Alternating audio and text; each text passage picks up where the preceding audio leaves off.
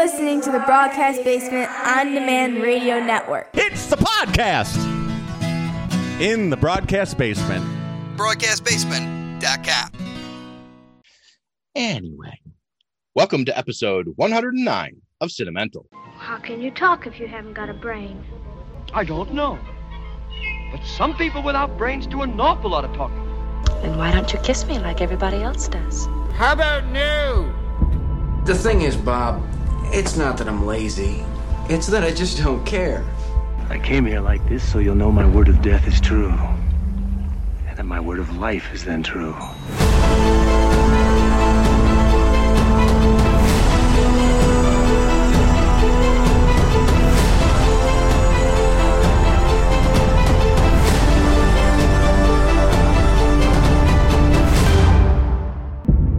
Hello, everyone, and welcome to another episode of the Movie Podcast that we can only hope you enjoy listening to as much as we enjoy making. My name is Stephen Oveke, and as usual, I'm here with my co-host Hassan Godwin and Latham Conger III.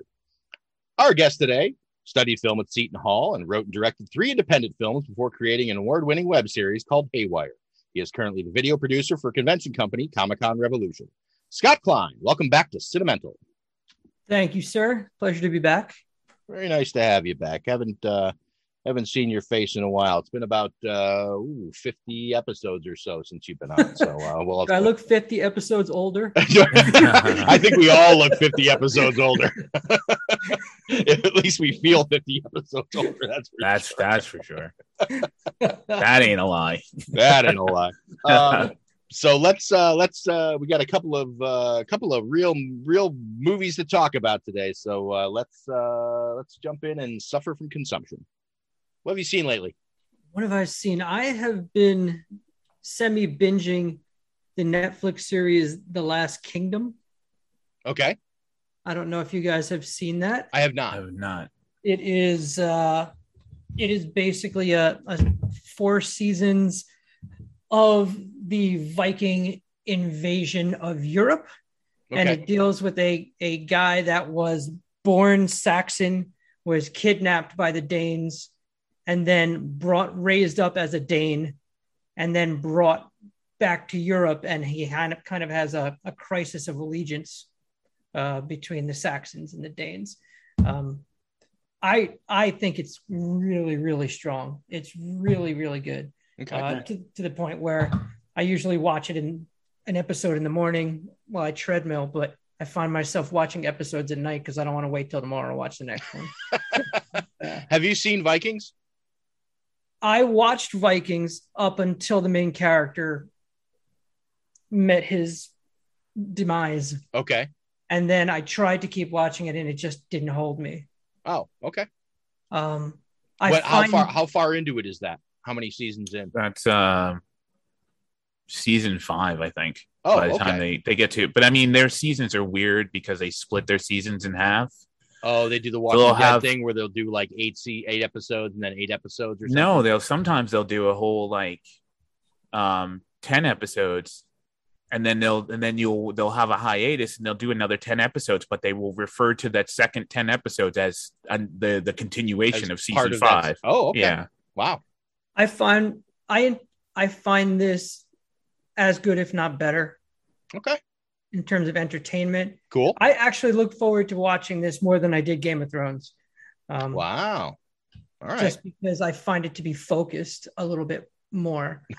It's not, I like- not, so- not quite so wide a spread.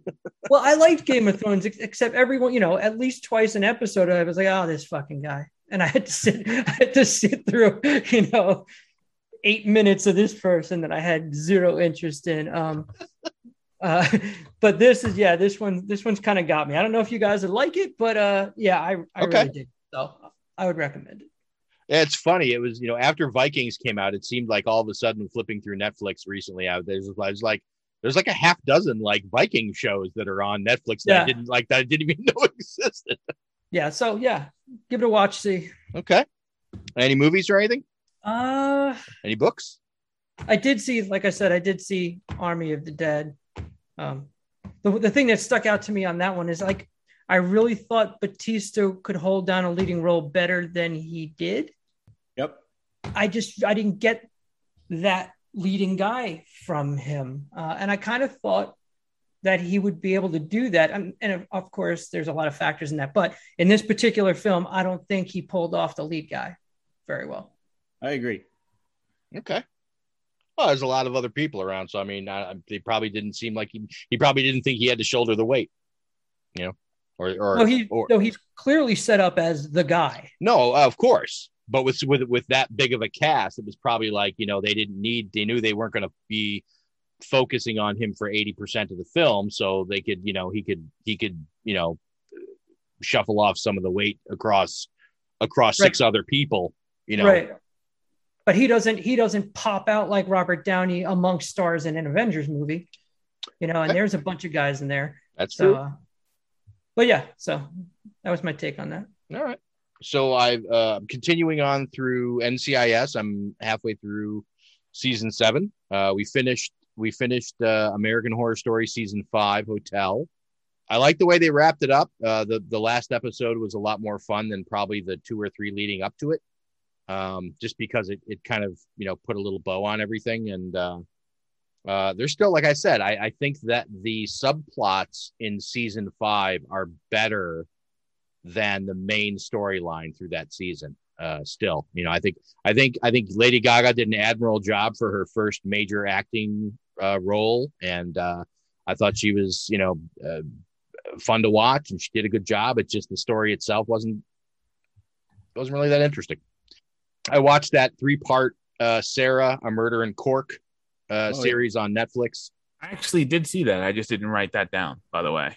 uh, it was a little frustrating, you know, not just because they, you know, don't, you know, spoiler, don't know who did it, but I mean, the problem is, is I, I found myself, you know, there's a there's a, a a given bad guy in the story, and I by the third episode, I kind of found myself rooting for him. I'm like, or at least at least, or there was enough of a devil's advocate position that you could just be like, well, well, they're kind of fucking railroading this guy. What the fuck? I mean, why it's you know, why did they why did they choose to go down this path in the first place? You know, I mean, they have no there's no there's no real evidence. So it's like I don't understand why that decision was made. But I mean, you get a little bit of payback towards the end of it, but overall, I it's a frustrating story. That's kind of funny because I I swear that guy did it. Oh, that's that's that's interesting. I, I I still I was like, yep, there he is. I literally from the first episode all the way through the third episode just kept saying to myself, what's the motive? What is the motive? What is the motive behind this? I would I would agree with you to that, but then there were some things that he said and some things that he did, and some of his uh, some of his pathology was on display. Where it was like, yeah, I could see how he would just decide at one point that this person has, you know, disrespected him or, you know, is not paying him his due respect or whatever, and that he would, you know, that would be, and also his like, in my opinion, his defenses, you know, were just kind of weak. Like, you know, well, Right, no but I way mean- I would have. I wasn't even there. I even know that, it's like, yeah, but you were there. Well, I wasn't there that long. You His know, so- defense was no way. That was yeah, it's pretty much like it wasn't that bad. It's not His it's defense not was it wasn't me. yeah, well, it wasn't me. I didn't do it. I was, but you were there. We have you on camera doing it. No, that was some guy named Tim. Nope, that was some other guy. What's What's worse about it is just how thing powerless the the Scottish police were. They were like, "All right, the guy said he didn't do it. Well, you know, here's the thing. What it comes down to is what, and then that's the thing that drove me the craziest was in that third episode when they start, when the French authorities get involved, and the differences between the legal systems between, uh, between the Irish legal system and the French legal system, and their determinations on what constitutes evidence and how it's perceived by who makes the decision about guilt or innocence. And when you get to the end of it and and what happens happens you're just like what the fuck? Okay so they took the path of least resistance in order to get what the outcome they wanted. So so how is that a win for them? You know? And it's like all you did was prove something in your own mind. I didn't feel that like they'd proved anything. They didn't get any new evidence. It was all taken from the old evidence, and they just assessed it differently because it was in a different country. Yeah, seriously, it's one of those you got to watch, and it, it, I'd be really interested to see what you think, Lay and, and Scott, if you get a chance. Uh, they don't care. They don't catch you did it. Now I really don't want to watch it. Oh, okay. It's just like that one that other guy did last year, the murder on about his mom. Yeah, yeah. Yeah, uh, I mean, Where he you know, suspected. I suspected to this person. What? What? Yeah. I've been here for nine hours. What do you mean you suspect? yeah, yeah, it's one All thing. that shit. I, I will say it's nice that it was only three episodes, so that was a nice thing of it. It, it- They didn't they didn't pad it out with a lot of crap, but Yeah. um, and Yeah. then so I decided to. I said I wanted to make a little, you know, take a break in American Horror Story because we've got four more seasons to watch before the new season drops, and not that I'm in any pressure to do that anyway, but I just wanted to. We we watched five straight seasons all the way through. I wanted just to take a little break, and unfortunately, as occasionally happens with Deirdre and myself, we get sucked into some really bad reality television choices. And uh, we have gotten hooked watching a show called Below Deck, which is basically follows a crew of a charter yacht and a bunch of young 20 and 30 somethings uh, being on a yacht that are really expensive charters and No. all the miscellaneous garbage drama that goes on. no. But Wow.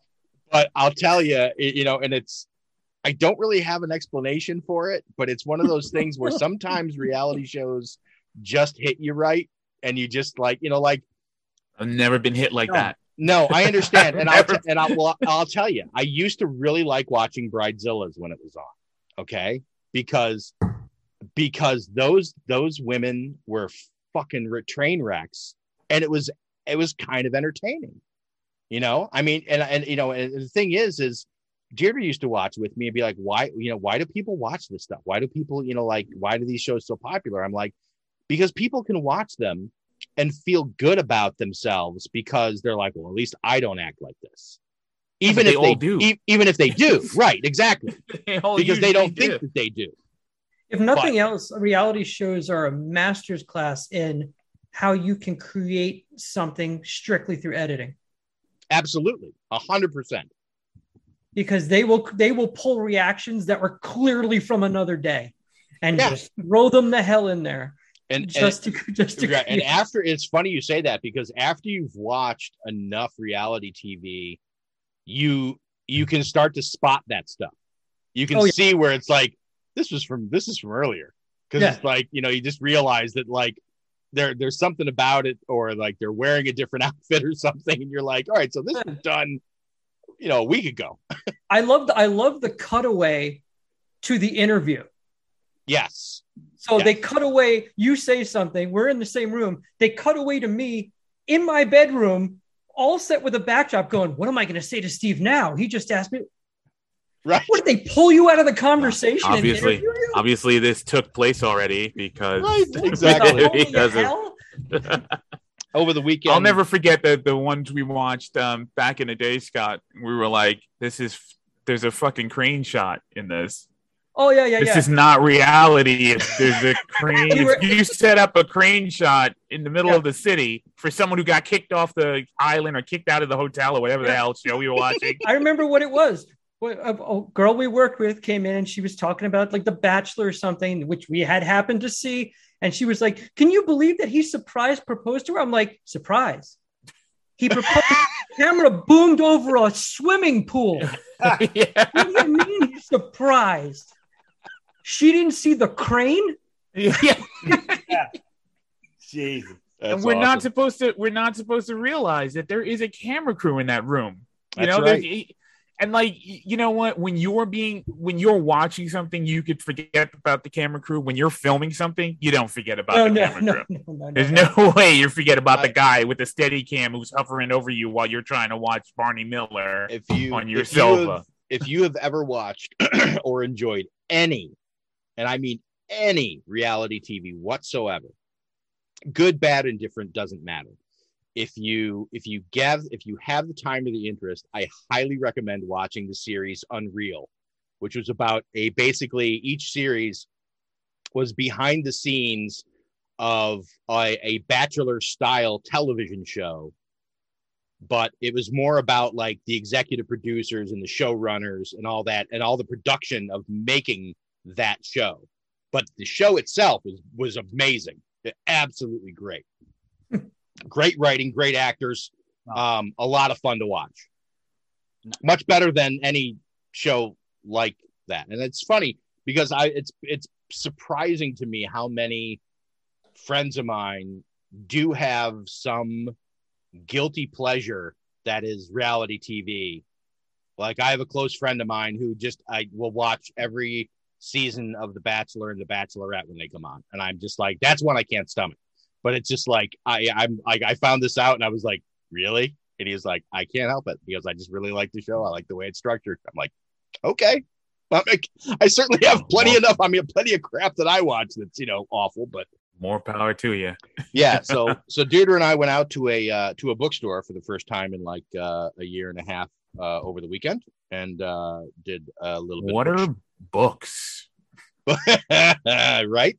Explain. Uh, and i we spent probably two hours at a barnes and noble um just filling up a basket with with stuff. Uh her mother recently retired and so she was getting her making her like a gift basket of books. But also we bought some stuff for ourselves because because you know you're there.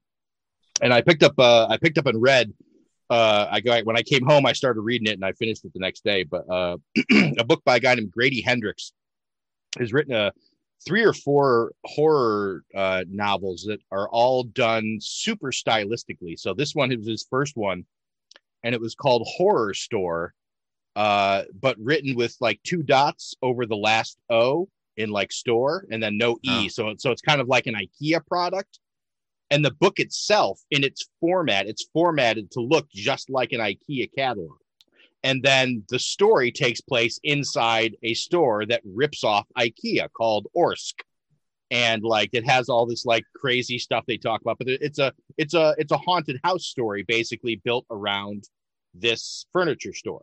Uh so it's kind of it was kind it was fun. It was a, a fun read. It, you know knocked it out in a knocked it out in a day but it was uh it was fun. And he's got a bunch of other ones that that follow that up that are all different all over the map as far as subject matter.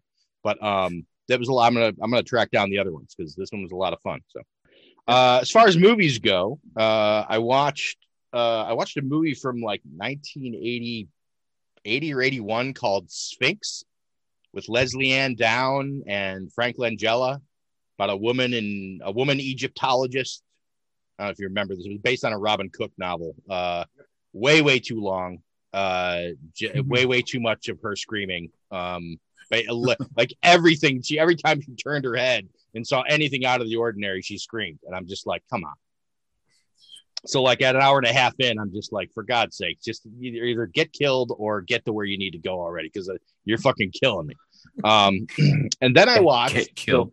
So after after we had got done recording last week, and after after Latham had left, uh, Hassan and I were discussing a. He asked me if I had seen the trailer for a movie called Gaia, which I had Hmm. not, and I jumped on and watched the trailer, and I was immediately uh, transfixed, and uh, and so I watched that, and uh, it's it's you know it's it's really the trailer is really kind of sold as a I don't I don't know how to explain it. This uh, the trailer is really sells it as like a mix between Annihilation and Earth Power and just I I don't I I, it it kind of sells itself as a horror movie. The poster definitely does, but I didn't feel like when I was watching it that I felt like it was that much of a horror movie. I, I there was there wasn't a lot of horror aspect to it. There was some tension, obviously, and you know some tense scenes and stuff. But um, I liked it. It was it was interesting. Uh, it's got an ending reminiscent of um, something we watched recently that I can't think of, but uh, I, I would recommend watching it if you're if I mean if you dig that kind of thing. I mean, why? Well, go watch the trailer and see what you think. Uh, it's it's it's a cool little movie. Uh, it's South African uh, in in its origin, so it's like half in English, half in in Afrikaans.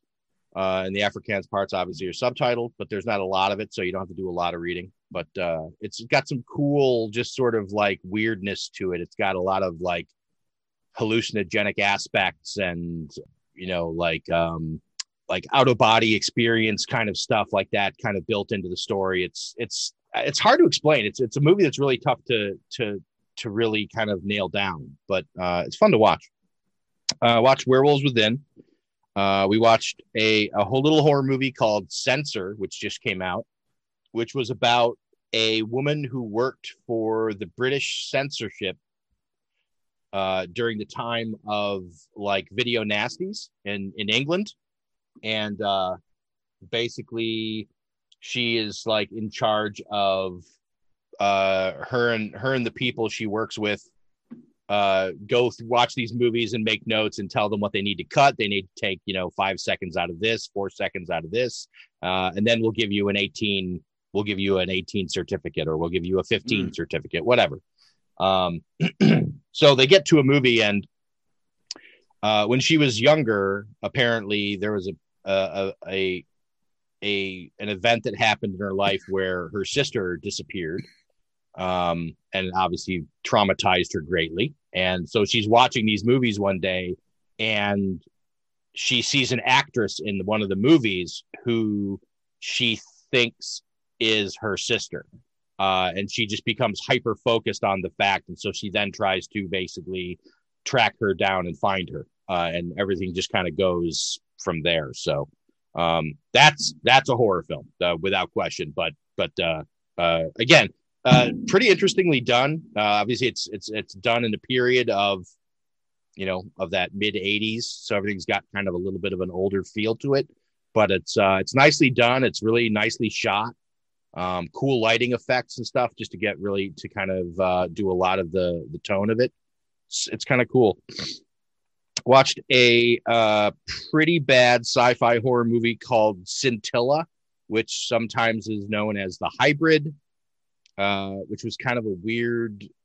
Uh, we're going into this thing to again try and collect data on some secret operation, and it turns out that there's these uh, kids that are the actual subject of this operation that are only five years old, but they're fully grown adults. But they're basically the the the product of crossing uh, DNA that they discovered inside of a meteorite with humans, and then created humans or beings out of them. Uh, and then you know, let's see what happens. Um, and obviously, you know, things go awry. So, and uh, then I watched uh, three documentaries. I watched one called Garnet's Gold, which was about a, uh, a Scottish man who was out walking one day and fell in some rocks uh, by a lake out in the kind of kind of out in the wilderness, and he he had resigned himself to die because he was just there was you know he was in a place where there wasn't anybody else. So there wasn't like anyone who was going to come looking for him and he was just remote kind of location. And uh, this farmer kind of happened upon him found him saved his life. But while he was trapped in or when in the event of him being trapped he he found this staff and he took it with him when he left. And basically he discovered that there was this secret cache of lost gold in this lake from and it and it turns out and this is how they sell the documentary is this whole idea of lost gold that he then is going to go back 20 years later and try and find. But it turns out that that's like a very small portion of the story they're trying to tell. It was really a weird documentary. And then i watched a, a really interesting documentary called the sunshine hotel uh, about one of the last flop houses in the bowery in new york city um, where it was just interviewing like all these guys who live in these essentially four by six rooms, but they're not rooms because they don't have a ceiling. They just have chicken wire across the top. So they basically rent this four by six box and they just live there for like eight or twelve or fifteen dollars a week, and you know they just that that's their life, you know, and it's like, and it focuses in like four or five guys, and like they've been there, you know, how long they've been there, where they came from, and it's just it's a really it's a really interesting character study of just people. Um, and then I watched a movie I thought was going to be more interesting than it was called Jasper Mall, which is basically the day to day operations of a, of a dying mall in America in, in the South. And then I watched the two movies today for our show. So that was my week. That's a full week. Yeah, it's not bad. Um, we did movies over the weekend instead of uh, American Horror Story. So that was finally got some finally got some movies in I've been wanting to see. That that like I said, that guy was a was a was a good choice. I mean, thanks for pointing that out to me because I had not heard of that. So uh so I guess we've suffered enough. So all right. For Scott's partner film to Karate Kid, because I in no way would call this a guilty pleasure, uh, is Way of the Dragon, aka Return of the Dragon. After Fist of Fury, the big boss, Enter the Dragon. Now, the ultimate, the Way of the Dragon. Dragon whips his tail. Starring Bruce Lee conquering evil in Rome and using all his fighting skills in this authentic martial arts adventure. They will kill you. Kill me? The Way of the Dragon with superstar Bruce Lee as Tang Long and co-starring some of the world's greatest fighters. Chuck Norris, seven times world karate champion. Robert Wall, the 1970 number one karate professional. Wong In Sik, Korean master of Hapkido, all in The Way of the Dragon. Bruce Lee's greatest achievement as star, director, and scriptwriter. The Way of the Dragon.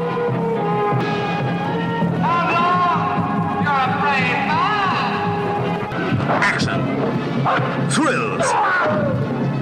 Excitement. Revived in the Coliseum in a very different way. Bruce Lee, The Way of the Dragon.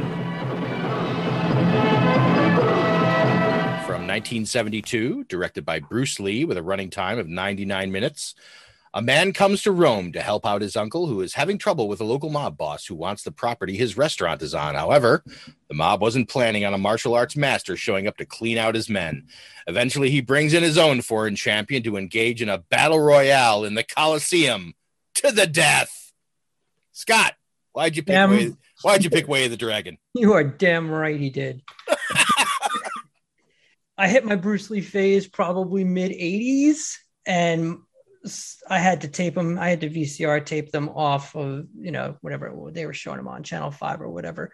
So this to me was always Return of the Dragon. Right. Um, and then there was, of course, uh, what I knew as Fist of Fury, which was the big boss. And then there was Chinese Connection, which was Fist of Fury, just to confuse the living hell out of yes. so I, I knew these by their by their American film names, and it's kind of funny because obviously Return of the Dragon, named Return of the Dragon to cash in on Bruce's fame after Enter the Dragon, Right. and then you had Chinese Connection to cash in on, on the French Connection. So there was they were just messing with titles, but anyway, so I taped the three Chinese, uh, his three Hong Kong films, and watched them way before I ever saw Enter the Dragon. Um, and Way of the Dragon, uh, Return of the Dragon, stuck with me most of all. Number one, it, because you know it had Chuck Norris in it, so that was just like you got to be kidding me, Chuck Norris and Bruce Lee. you know, I got it. Right. So I must have watched this thing until my VCR caught flames, and uh, I, I I I knew it by all of the dub voices and everything that you know. Uh, Sure.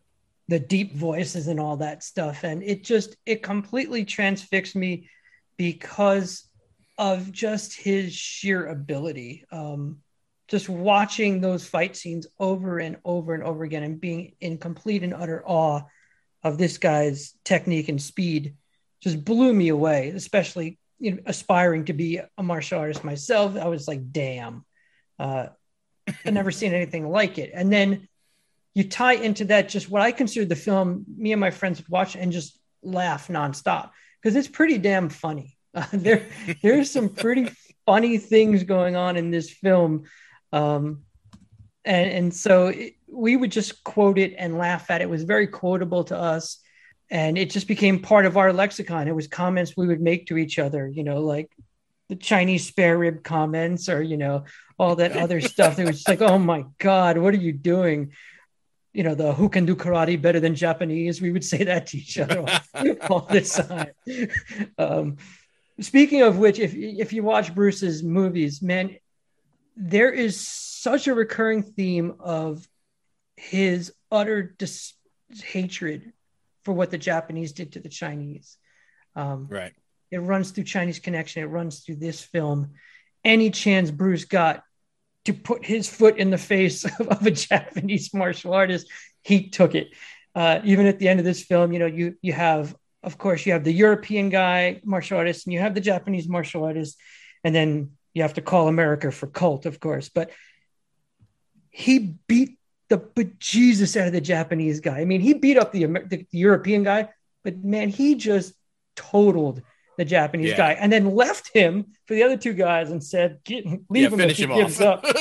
you know, so Bruce Bruce was just always sticking it to them for for what his perceived mistreatment of the Chinese by the Japanese and and uh I didn't really understand that as a kid. There was a bunch of stuff in this movie that I didn't really understand. First of all, it was really confusing when you hear a dub movie and other people are talking English and he doesn't understand them because you're like, you just spoke English. Right. Right. How do you not know what he said? Or he'd like, you tell them, you know, you know, we are whatever. And then to be like, he said, come back, do not come back and cause any trouble. You know, it's just like, why didn't you just tell him, Bruce? You're right there. But like I did, or when he when he picks up the phone and they say hello, and he's like, four, three. He's trying to give the phone number. Yeah. You know what the hell the number is, God damn it. so that was kind of funny to us because it, it wasn't really clear um, what was going on there. So it, it was funny. It was the action was unbelievable. The end fight with Chuck Norris is just amazing. I love the fact that when Bruce finally got the directing reins, he knew to pull the camera back far enough so you could see what the hell he was doing. Yes. A lot of the other Bruce Lee movies, they didn't have the sense to pull back because when you bring the camera in close to him, he's just too damn fast. You just can't tell what he's doing. Bruce knew to pull the camera back and show you exactly what he was doing, which I always loved because I could rewind it and replay it and rewind it and replay it and slow it down um, and see exactly what he was doing. It was the best for seeing his actual technique. And then after decades of watching this film that I knew inside and out, uh, I was in Chinatown with Arlene, my girlfriend Arlene, and uh, went into a DVD store and found Way of the Dragon. And I was like, oh, so I after I came home and I'm like, no, I love this movie. I can't wait to see this with subtitles. And uh, Arlene sat there knowing that I had seen this movie a thousand times and was wondering why I was just going, what in the hell? Because certain things in that movie explain things that Return of the Dragon just didn't. Right. So I was able to rediscover this movie decades later. That's funny. Um, two of them was okay. Number one, if you recall, there's the scene uh, where he's finally gained favor to the girl. Um, what's her name? Chen Xinhua. Uh, and so now all of a sudden she likes him because you know he beat the living bejesus out of 17 guys. So now she likes him, and uh, she brings him food, and he eats the food. Now on Return of the Dragon, she brings him the food, and he eats the food, and she says, "What do you think?" And he says, "It's better in Hong Kong." And she goes, "Would you like some more?" And he goes, "Oh yeah, absolutely." what? Yeah. Right. That makes no sense. So I'm watching it for 30 years. I'm going, wh- why would he do that? So I'm watching the dub version, and she says, you know, would you like some more food? And he says, eh, it's better in Hong Hong Kong. She says, well, I made it myself. Right. At which point he's like, oh shit, sure, I'll have some more. I'm not gonna get laid. Complete- so I'm just like, now I get it. Um, and now that's actually been fixed in the the more modern dub versions because that version is in the dubbed version that I saw. okay. That dialogue with her saying, "Well, I made it myself," and he goes, "Oh," and then he, she's like, "Would you like some more?" And he's like, "Oh yeah." Yeah, yeah, yeah. Well, what's so funny about that is like there was she had two plates of food there. And he was only half done with one plate, and she's like, "You want some more?" And he's like, "Oh yeah!" And she Yeah. brings him a whole other plate. And I'm like, "How much is he going to eat?" He's still eating. You you know, he, imagine- no man his size doesn't eat that much. You right, know, you can He's- imagine for 25 years, I was sitting there going, he's not fat. yeah. How could he want that much food? Well, he probably burns a lot of calories. Um, and the other one was because of the aspect ratio of the Return of the Dragon that I saw at the very end of the film, Bruce Lee waves reluctantly waves goodbye to Akien, the, the sidekick guy, Yeah. before he leaves. Because of the aspect ratio, you can't see Akien wave back. Oh, okay. So when he waves to him, like, I'm leaving, and they just put this face of Aken who looks angry if you don't see him wave back, where he's actually said, You're like, what a dick. You're like, what did you do to him? So I'm watching this movie that I just brought home from Chinatown. And and Arlene hears me go, He's not a dick. He's not- what are you talking about? he waved back. So It's all good. Everyone's friends. I was able to re-experience this film decades later, which was just so cool. Um, I realized that this is not a great film. The dialogue is yikes. Um, the story is a little weird. The acting is not exactly first rate. Um, but I found it funny, engaging. The rewatchability was through the roof just because of Bruce. And uh, the climax of the film with that that fight in the Coliseum is just fantastic. So it it became my rewatchable thing, and I to this even rewatching it now, I watched the Way of the Dragon one I got from Chinatown, and uh, it's just uh, it's just it's funny because I don't even have to watch read the subtitles. I know ec- absolutely every line, Right. And it's just, It's So- been uh it's been a, a little it's been a minute uh since the last time I saw this. I've seen all of Bruce Lee's films before. Uh it's been probably 20 25 years since I've seen this. Uh it's it's to me no less fun to watch now than it was when I saw it the first time. I I like the Bruce Lee movies, the four of them. Um I- I'm a I'm a fan of the kung fu movie genre. I'm, I'm a big fan of that stuff. I love the Shaw Brothers stuff. So I mean these sort of uh, I don't want to say Americanized kung fu movies that Bruce was, you know, a part of. These four films, you know, they're they're slightly less uh, Shaw Brothers-y than Oh, absolutely. Yeah. than than you know they're slightly more Western Yep. than a lot of the the class, you know, especially on the early Shaw Brothers stuff, but even even more of the modern stuff, you didn't start to get that kind of feel. Um, until Jackie Chan started to make more modern uh, kung fu movies, Yeah. and we started to see that kind of stuff over here. The the one part I got to say that I, I laughed, literally laughed out loud in in this movie, was during the alley fight with the guys with the nunchucks, Mhm. and when the fat guy who keeps sending other guys in saying, "Go get him, go get him," you know, Wolfman finally Jack guy. yeah, The guy exactly. looks like Wolfman Jack. Exactly. And, and when he finally gets down to just him, and he picks, and I see him pick up. You know, I'd forgotten every detail about this movie. It'd been so long, so I see him pick up the nunchucks, and I just, I just bust out laughing because I'm like, he is going to try and use those, and he's going to brain himself. And this is going to be this guy's downfall.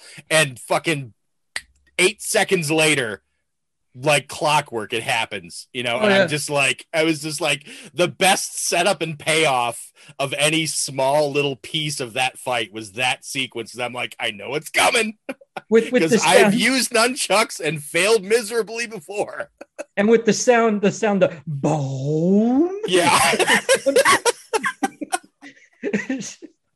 that's you know and that's arguably the the one i don't want to say drawback but the the sort of odd sound effecty kind of stuff they throw in some of the scenes is is some of the only parts of the movie that I, I don't necessarily look at it as a, as a drawback, but I look at I look at it as you know, I understand they're trying to throw a bit of a comedic element into it, but I Mhm. don't I don't think they need to. I think they're, you know, I think just selling the movie as a drama is fine. Yeah. Um I, and again, it's not a second guessing thing. I'm fine with it. I'm perfectly happy with it. But it's just when those things would happen, I'd always think that like, you know, I don't know about that choice. And the mu- yeah, the musical cues, the ba-da-da-da-da, Yeah, wow. Right. like that was always like his comedy cue. Yeah, You watched it- you you watched the the subtitled one? Did you watch? I it? actually watched the dubbed version. The- Okay. this is this was the remastered and dubbed version, so it had the full script that you're talking about Okay. in the, or it had the the dubbing in it with that di- with that dialogue with her talking about, well, I made Okay. it, you know, that stuff. So that that stuff was in it, and so, but this was a this might have been ripped from the Criterion DVD Okay. it's a, it's a Criterion. There's a Criterion version of this. Do you rem- do you remember the scene where he's trying to guess what car she's driving? Yes. Right And when he- they get to the yeah, and he's like BMW. the BMW Mustang rolls. Right. What's interesting is the it's a it's a GTO. when the one with the subtitles, when he says BMW, the subtitle says precious horse. And when he says Mustang, it says wild horse. And when he says it's a Rolls, it says flying horse. So apparently that's what they somehow loosely translate to in China. Wow. Okay. That's really crazy. strange. Uh, Hassan, what do you what did you think of uh, Way of the Dragon? How did he get those nunchucks to customs? Because like he's just he just might whips those them when he- bad he- boys out. He might Huh? have picked them up while he was there. You know, No, might- you don't yeah. pick nunchucks up in Italy. He's in. Well, that's, that's fair. I, I keep forgetting. I keep forgetting it doesn't take place in Chinatown. yeah, I'm like where the hell? Nunchucks on just- every corner. Hey, and he just you know like it's the it's the uh anachronism of Hollywood that you could hide like you could conceal these amazing weapons in your pants even though he was sitting down moments ago like he goes in the alleyway and those nunchucks now everybody loves when the nunchucks come out so you don't care Right. but like if you just if you give it two seconds like come on man where the hell did he get the other thing is like how many men are you willing to lose to take over a restaurant like if you send if you send 40 henchmen into a place All of them. and none of them come back out? Yeah. Like you come like is it really could couldn't you just buy down the block? You know like it's one of that's another one of those hollywood things where like we just need to give the villain a purpose you know? Like we, even if the purpose makes no sense even though it's it's, it's cost prohibitive for him to want what he wants by act three where that's when he's gonna double down and send everything he's got at these people. Doesn't matter I saw the movie a long time ago. I I'm sure it was a it was the ripped to pieces version of it because and there certainly wasn't a scene where uh, an Italian woman takes him home and then he runs away. That that Yes. that was that was brand new. Yes. Like holy shit, where the You're hell like, did that scene "What- come what?" from? I remember asking. I remember watching this in uh, on my uh, my grandfather's, my grandparents' uh, house, watching this on the floor, on their on their at the time giant sized, twenty eight inch television, and uh, when Bruce Lee kills uh, Chuck Norris, he's walking away and he's all like depressed. I was like, why is he depressed? He just kicked that guy's ass. And that was that was when my mother was like, yes, but he's got honor and he feels bad that he had to kill a, a martial artist of you know of of such caliber. And that was the that's kind of the first time I understood about honor among you know combatants and uh, opponents. And like, because I was like, yeah.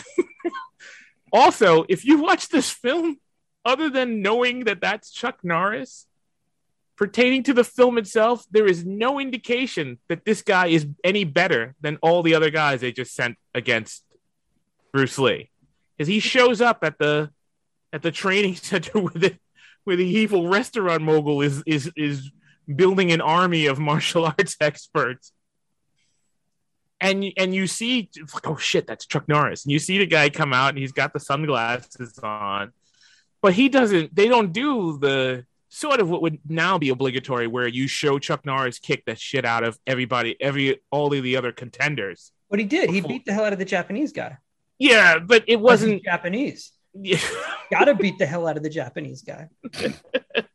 but it wasn't like it, it it wasn't done to to a cinematic crescendo where you know that this guy is going to you know he kind of Ch- uh, Chuck Norris kind of shows up sort sort of the same as Kareem Abdul-Jabbar shows up where it's just like there's this lanky tall guy in the middle of a room Oh, in the game of death You missed the most important thing. When his very first shot, he walks off the plane and walks his crotch right into the camera. Yes, like Latham did this evening. Yes. That's how you know that Latham is is the the the biggest badass on the If there's podcast. ever a sign of dominance, It all comes around. walk your crotch right into the lens. Walk That's your how you crotch. There you go. That's the guy. That's the guy's gonna do it. It's it's a fantastic film. It's you know it's very funny. It's got a lot of uh, comedic elements, and the, the martial arts is fan. I mean, like watching that back to back with uh, Karate Kid. You know, I do understand what Steven and and uh, Latham are talking about the fight scenes in the Karate Kid when you watch a Bruce Lee movie. You know, it's like watching your two year old play basketball after watching uh after after watching uh, the Lakers for uh, you know their their dream team. Uh, yeah, it, it's a it's a great movie. It's kind of crazy. The the uncle just turns into a psychopath at the end of the film for no reason. Um, like you're gonna do this now? You're gonna do this after the henchman has lost all his men? you know, like what kind of a deal are you gonna be able to make with this guy now? Um, there's some weird shit in the film, but it's a great film. It makes me want to watch all the rewatch all those films again. My uncle years ago took me to uh to what was at the time a double feature of the of Chinese Connection and Fist of Fury, even though we didn't realize that those those uh, titles were reversed. And I didn't. I mostly didn't see any of it because I kept hiding my eyes because there was so much blood in it. and now, and now to look at that fake blood right now, to think that that was actually grossing me out as a kid, kind of kind of makes me a little sad about myself. Yeah. But uh, And the cheesy gunshots, the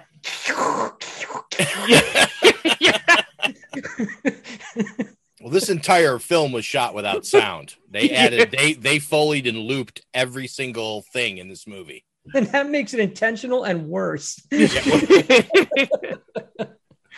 know what you got to do? You got to watch the dub version with the uh with the subtitles from the Chinese version, and you're like, "That's not what she's saying." the whole time, that's not what he's saying. That's not what she's saying.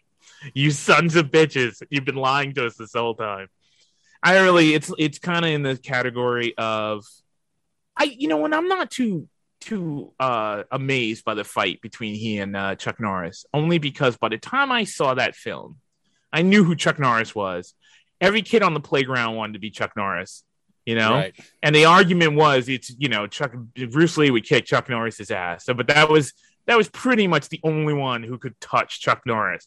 So now we see this movie. This movie comes out. The Game of Death. no, Excuse me. Um, uh, uh, Return of the Dragon is going to come on Fox Five at, at six o'clock tonight. This is the one, man. This is the one where Chuck Norris fights uh, Bruce Lee. And so we, you know, we packed in. We had the the Jiffy Pop popcorn, the homemade stuff, and we, we were ready for that. And that fight was it was a good fight, but it wasn't it wasn't the the the the spectacular spectacle that we had built up in our brains of how Right. amazing that fight was going to be between those two characters. It's Kind of like War, watching Jet Li against Jason Statham. You're It- like, oh come on, guys. It would Like- it would have had to have been the fight scene like at the end of uh you know any which way you can with him and William Smith where it goes on for like the last 25 minutes the the Yeah. bare knuckle fist fight that goes on for like tw- the last 25 minutes of that movie. Or the fight and they live with Roddy Piper and Yeah. like, it, like just Right. goes on like oh my god guys come on stop Right. but it was it's a great it's a great sequence Chuck Norris wasn't Chuck Norris then you know um that's that's that was very early in his uh I, I think that's what launched him Yeah, well, Chuck was, Uh. Chuck was nothing but a, a a tournament champion, which is why Bruce grabbed him because he was an American tournament champion, but not a movie with, star. with, Well, with a Bruce- lot, with a lot of hair on his back Oh yeah, Yeah, he's a hairy guy. Um, uh, Bruce chose cast or cast Chuck Norris uh, because he felt that he was one of the few guys who was fast enough that could actually keep up with him and to actually take him on. Uh, and but Chuck Norris also very famously said that in a fair fight, head to head, he's like, I couldn't take Bruce Lee. So But even even those slow motion segments, you can tell that Chuck is just not fast enough. You can see him Yeah, man. throwing those spinning kicks, and Bruce is already moving. Like he he's just so damn fast yeah, that you can tell in those slow motion sequences that as fast as Chuck Norris was with his techniques, it just wasn't close. as a, as a slight sidebar, there's a the the Highlander TV series um, is actually all on uh, YouTube, and I a couple of months ago I went down the rabbit hole of that, and the and the the caveat to that is that you know basically Adrian Paul, who plays the Highlander, is a well trained like he trained week after week after week to do the show. He so he's actually in a book of records as the person the an actor who's done the most duels on camera in history because of that show.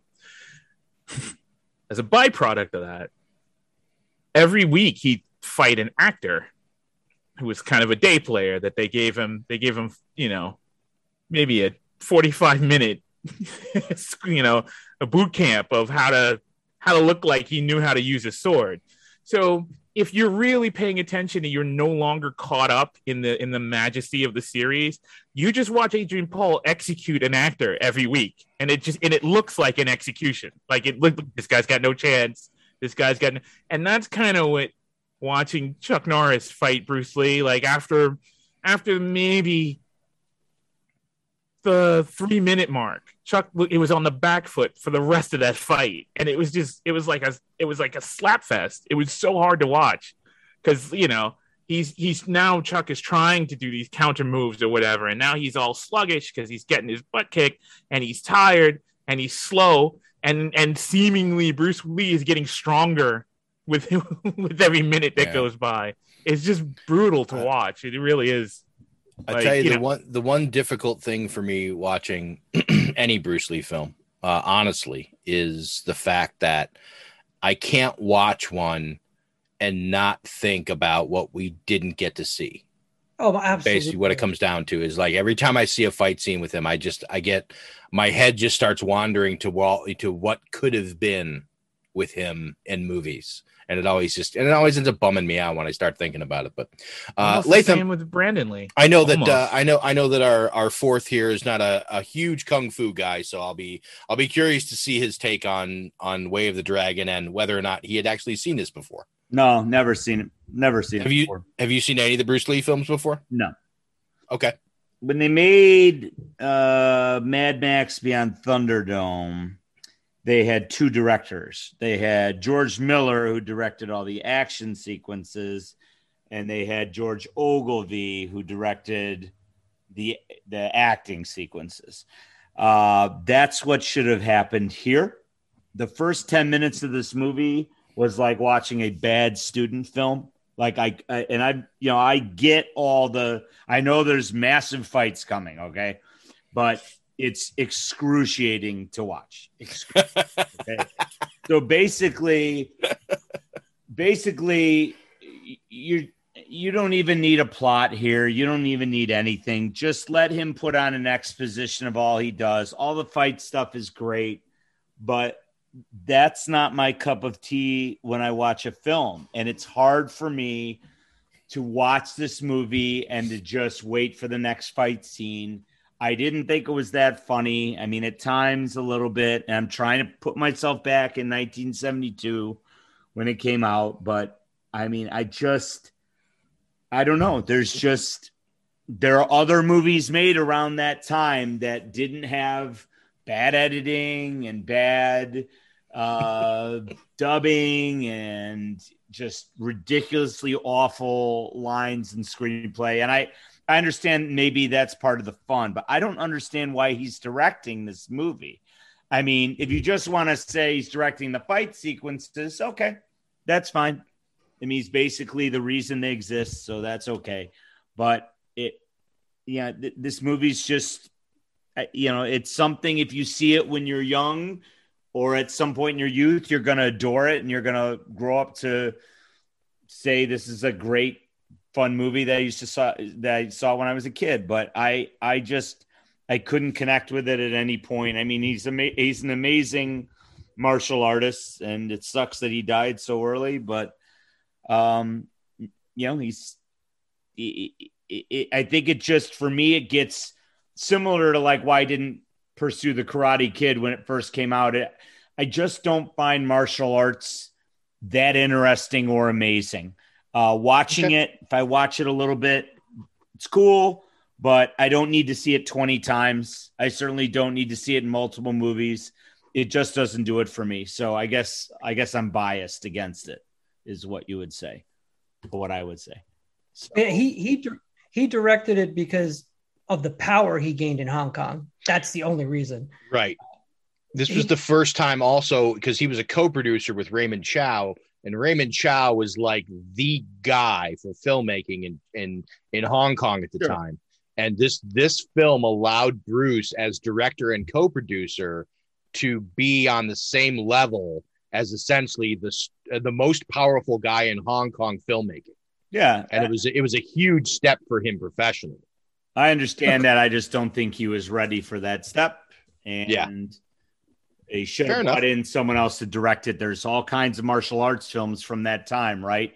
So Sure. get get a good director in there with shot placement and stuff like that. I mean, obviously the fight scenes are all fairly, you know, pretty decent, but I mean, you, you're just putting on an ex- exhibition. You might as well just film that. I mean, you don't. The plot is irrelevant, and I, I didn't. I really didn't like it.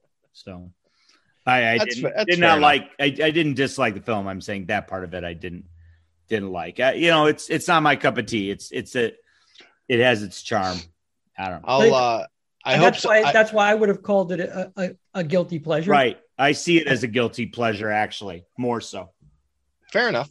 Fair enough. And I, I I would actually be interested in seeing because I think that it, a more coherent uh, Bruce Lee film is Enter the Dragon as far as story, just and, and sort of straightforward, real movie making. That's what Uh, heard, and I, yeah. I would be and I would be I'd be interested in, in seeing your and again I know you're not a big fan of, of kung fu movies, but I'd be interested in seeing your take on on that. I have a feeling you'd probably feel better about it, but still at the end of the day may not really you know float your boat, and that's fine. I mean, Uh, for, I mean, for me, a superior martial arts film is uh, Gymkata, uh, which which incorporated gymnastics uh, into Oh, the martial arts and uh, y- real creative uh, story choices, like a stone pommel horse in the forest.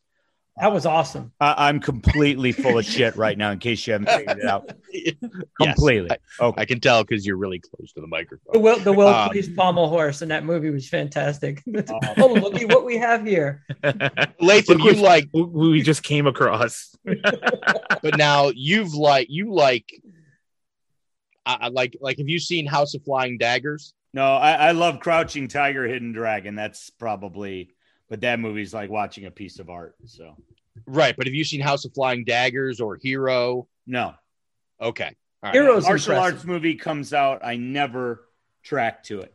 I just Okay. don't. I just Okay. don't find it that the Yeah, I, I have a feeling that there's a lot of modern period piece martial arts films that you'd probably actually enjoy. Yeah. Uh, I think you did. simply I think because you'd like would- uh, Kiss of the Dragon, where he beats the shit out of those two twins. Uh, where Jet Li Oh, oh my god. destroys those two twins. Jet It's Li, such- Jet Li was the first guy I saw, kung fu guy I saw, who for me watching was one of those guys who moved so fast. Uh, that that was the first guy I saw since, since I watched Bruce Lee, who was like who moved that quickly. Yeah. That in his that one sequence in Lethal Weapon Four where he reaches out and he he disactivates and takes the slide off the top of uh uh Mel Gibson's Beretta yeah. you know, because he's standing in front of him. He just reaches out and dismantles the gun, and Riggs is like, "What the fuck just happened?" And he- Yeah. it's like, like his gun just exploded. And I just thought that was one of the greatest like showcases of how fast Jet Li moves. No, it's crazy. There's and a and there's a watching his Hong Kong movies are even better. There's a moment at the beginning of um of Unleashed, which isn't it's not a great movie. Right. Um, it's not not a great plot to a movie, but it's a there's a lot of good stuff in it. and Morgan Freeman for some for no reason. Um, and I swear to God, he killed that stunt the stunt guy in the very beginning. Like the first like five minutes of the film, I was like, that guy's dead. They just that guy's dead. It's like the motorcycle stunt in the original Mad Max. You're like, that guy Yeah, died. that guy's dead. I That don't guy- care what that you guy said. See, Um, it's that's the reason I don't like Enter the Dragon, though, because What's that? Enter the, the the the cinematography in Enter the Dragon is such that I can't tell what the hell he's doing. Right. You're going to shoot Bruce Lee in a medium shot while he's beating up 17 guys. Right. Right. All I No, see is I- arms and elbows. I right. that doesn't work. Okay. Um, I agree with you. Fair argument. And I, I agree with you. I think that the the the pullbacks of the the fight sequences in Way of the Dragon are much a much much better choice because you really get a feel for what's going on. Like you said, you get to see not only his whole body moving, but you get to see how it moves in space as well. Yeah. his footwork, the Yes. whole spiel. And to Latham's point, that's where Bruce Lee was clearly comfortable as a filmmaker. Yeah, Yeah. I mean, it's it's obvious. Those you don't question any of the fight scenes in this movie. You don't question That scene, the editing. that scene where he kicks that guy holding the shield into those boxes, Yeah, I mean, mother of Christ. yeah, and that was that was his guy. that was Yeah. one of his guys. good night.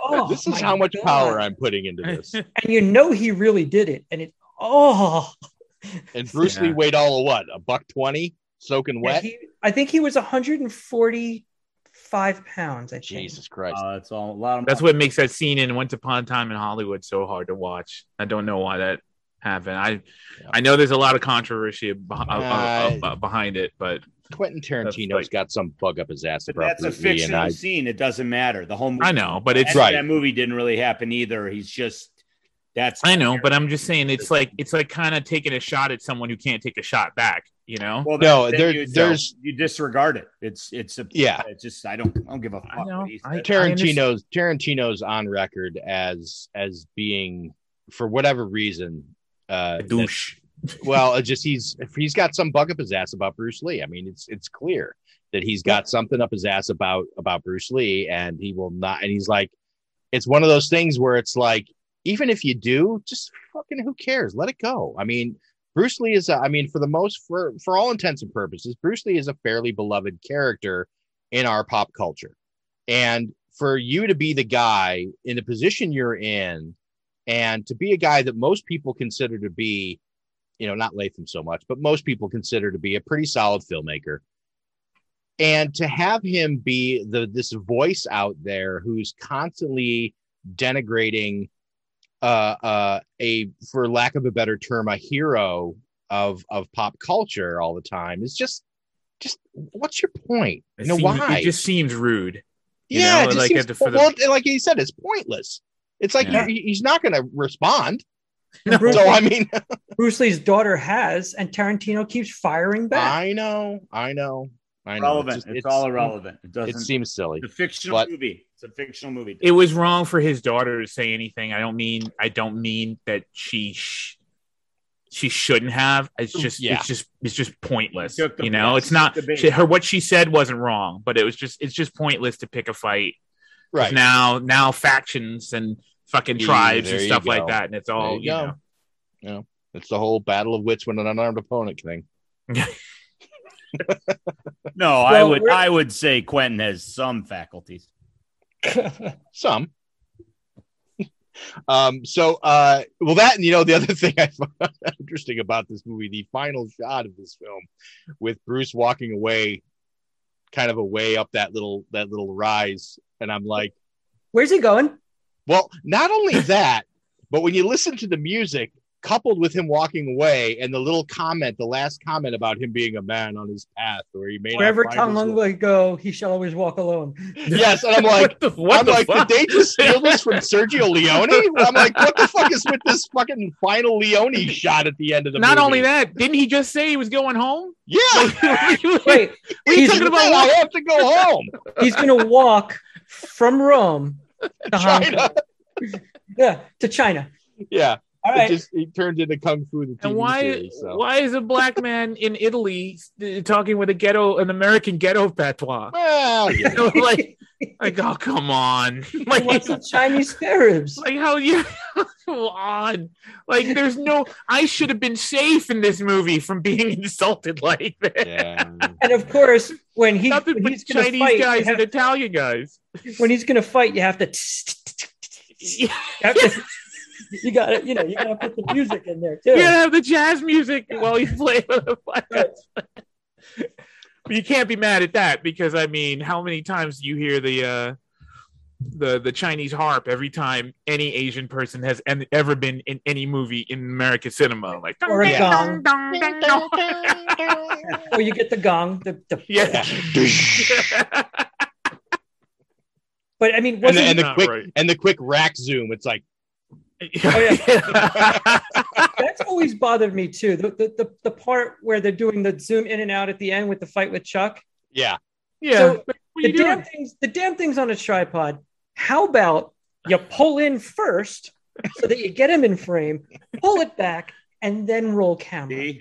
Like why why you gotta why you gotta go? All right, we're in frame wide, and now we have an eye, and we're in frame wide, now we have a tooth. And like, dude, Why you got to nitpick? Why you got to nitpick? It's trying to it's trying to sell the intensity of the moment. You see, you see, you see, you see. Everybody's a cinematographer. just watching it going and a miss and a miss and a miss. Apparently, Bruce's uh, uh, choreographed instructions for the scene for his fight scene with Chuck Norris took up a quarter of the script. he wrote every he wrote every He move. wrote every movement down. He said he's done 45 hours on the fight scene with Chuck Norris. Wow. Jesus Christ. Yep. Chuck Norris is like, what the fuck have I gotten myself into? hey, well, you know what? There were no questions, and that well, I found a note too somewhere when I was looking into this that during that fight scene, uh, in order to make it seem as real as possible, that a lot of the the sequences were shot with contact, with him and with him and him and Chuck making contact with each other, Yeah. just so well, you they- can. There are there are moments you can genuinely see anguish on Chuck's face. Um, as a as a, I don't know if he, I don't know if that's in in conjunction with him actually getting hit, but I actually, it, I actually bought that he was he was losing and he was very dismayed by the fact that he was losing. He wasn't acting like like a like a guy who's losing. He he was like, I'm, how am I not winning? You know, I'm the guy with the glasses on. I had the crotch. I had the crotch I shot. had the earlier. crotch cam. Uh, one of only two happening? films. This is one of only two films that Chuck Norris has made where he's the bad guy. Okay. And the other one is called Slaughter in San Francisco, which apparently Bruce turned down being the cop in that movie to hunt down the crime boss, which was Chuck Norris, uh, in order to direct this film. Interesting. Wow. Yeah. Chuck only has one line in this movie. Yeah, really. His line is Bob's my student. And Yes. that's it. That's all he said. Talk about laconic. easiest easiest money that guy's ever made. he, he might he might have got out at some point he might have got out an ow. But Yeah. Yeah. or of some me. kind of grunt. Ugh. yes. but Bob Bob's my student is the only thing he said. What uh, what also bugged me, and it, of of course, there's nothing they could have done about it. I uh, I understand this before I say it, but it's like, well, hold on. How can you be in Rome and not be at the actual Colosseum? You're gonna go to Rome and film all that coverage, and then you're gonna you're gonna you're gonna do the the fight scene. Uh, it A was lot of the fight scene. It was on against the law to film at the Coliseum. I get it, but it's like, come on, and then and then not, not only that, if you're gonna have to build a set to fake being in the Coliseum, Right. be in the arena. why are you in the why are you in the In a service hallway. hallways? That's the equivalent of going to Madison Square Garden and being stuck in a little alcove going towards the bathroom. That's where you film your fight scenes. It's a Like- lot cheaper. I ah, then don't do it. Didn't they didn't they shoot the shot of Chuck standing in the archway from a distance? Yes, Yeah, they, the, the that scenes about they it. did actually shoot at the Coliseum were done guerrilla style. The assistant director has said in interviews since that they, they shot all that stuff like they ran in, they set up, they shot what they needed to, whatever they could, and left. Wow, no permit.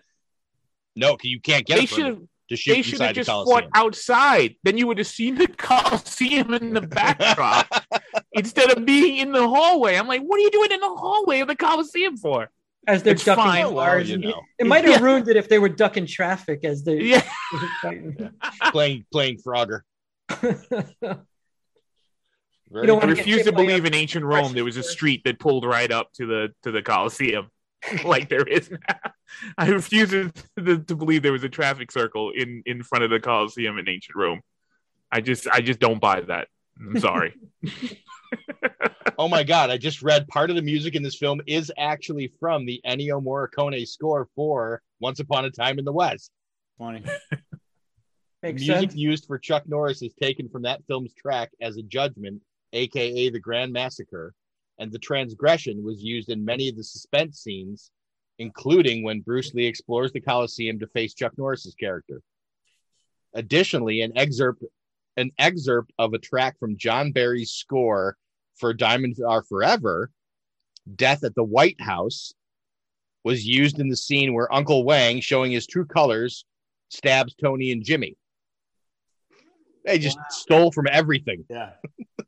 I you care. notice that half the half the half his his uh crack staff of waiters disappeared by that scene. Like he only kills two of them, but there's Yeah, the the there's rest still of Thomas and uh, Archuon, they're yeah, they're they're nowhere to be found. Yeah, they there's weren't. like they didn't come along other for the meeting. There was only. Well, they only get fit two more in the car to come out there with them, so they couldn't bring all five. or another car, apparently. yes. And You're gonna give me your restaurant, or I'm was, going uh, to kill you. Another thing that that that is of interest is at the end of the film, did he really help? No, he he helped, but he it but his form of help just made everything worse, and then a made whole his bunch of dead people. The and restaurant drove his uncle crazy and made his uncle into a villain all of a sudden. right? Who, Well, who actually called thing I him? didn't under, and that's the only thing I didn't understand. So, is there at some other point during the movie that I missed that they sort of allude to the to the uncle turning sides before he stabs those two guys, or is that basically where you see that he is, you know? And if he was behind this the whole time, why wasn't it ever shown with him kind of being the whispery voice in the girl's ear to you know hey maybe you should sell the restaurant you know I get the impression he you ma- should that was a split decision that he made just then. I think the the the restaurateur pulled him aside and offered him a crap a crap load of money, and Hmm. he just said, "Look, I you know I'm on my last legs here. You know, if I if the only way I can keep my restaurant open is to train my waiters to be ninjas in this town, then maybe Right. I should sell. You know, I don't know. I think the only the only foreshadowing is when Bruce first shows up and sees him, and he kind of he kind of stares off into the distance, and when he's talking about Hong Kong, and he says it's been years since I was there. That's about it. He shows longing, but not not stab my waiter longing. right right i thought that that was a pretty big leap at the time i was just like wait a second what how did this guy turn out to be a bad guy all of a sudden Yeah, the plot the I- plot is the plot is thin. I did like when Bruce comes running up and he like looks at him and he looks at the other guy starting to run away and he grabs a knife and he cuts his arm and he's like, ah, ooh. Like, he, I can't believe what's this guy is awful. Ridiculous. yeah, but uh, fun to watch regardless. I, I Hell yeah. any any opportunity to watch a Bruce Lee movie, I'm I'm definitely down with because, like you said, he is he is absolutely just fun to watch work. Uh, and that is Way of the Dragon, and the best Bruce Lee film, Scott. Wow. Uh best or favorite? I Oh, Way, interesting. Way, Way of the Dragon and Chinese Connection are my two favorites. Out of Um, what? Four? Yeah. Okay.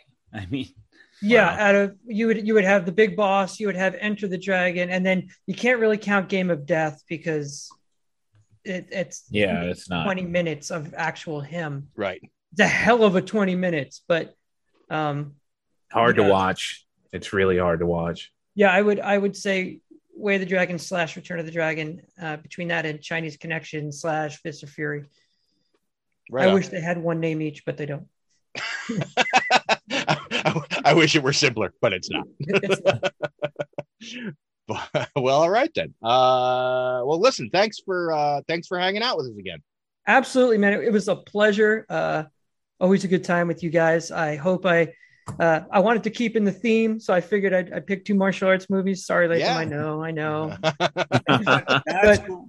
I mean, but, um, you're I'm like glad- you're the guest. You can pick whatever movies you like.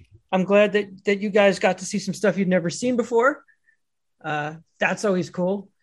And uh, yes, I agree. That's uh, that for me is uh, one of my you know it's it one of the things I really like about doing the show is the fact that I get guests who pick movies and uh, you know it's not up to us uh, to pick them. So it's you know when they pick something you either don't want to watch or you have some sort of weird and antithesis of of watching it or or something in your head where it's like oh I just don't want to watch this. I just don't want to. You get to the last day and you're like, all right, I gotta fucking watch this movie. And you sit down to watch, and you're like, what was I? Why was I? Why was I not looking forward to watching? How was I fighting this? Yeah, How was why, I- what did I think this was? You know, that's Absolutely. honestly more often than not, that's how it turns out. Is I, I was just what like, happens to me every time Walt suggests a movie. And I'm like, come on, Walt, pick a movie from the freaking 70s at least. Everything is 1953, and then you you're in for like two minutes. Yeah, You're it's like, if we have Chaikin on again, it'll be you know two more two more films from the late 30s. yeah, it's like, stop it. But then you watch it, you're like, no, this is good. God But damn it's it. nice because they're only like 75 minutes long. Yes, that that helps. exactly. That's the No, it was a nice pleasure, thing. man. That's great. I love I love talking about uh about films with you guys. It's a lot, ton of fun. Awesome. Great. Uh, so thanks to Fesley Music. Uh, please check out our website at cinementalpod.com for all of our previous episodes. And don't forget to download subscribe to Cinemental wherever you enjoy your podcast. You can always listen to new episodes at cinementalpod.com. Also, you can follow us on all major social media accounts at cinementalpod. For Hassan Godwin, Latham Conger III, Scott Klein, and myself, we say thank you so much for listening. And as always, in the words of our friend and man who kicked Chuck Norris's ass, Truman Burbank. Good afternoon, good evening, and good night. Out.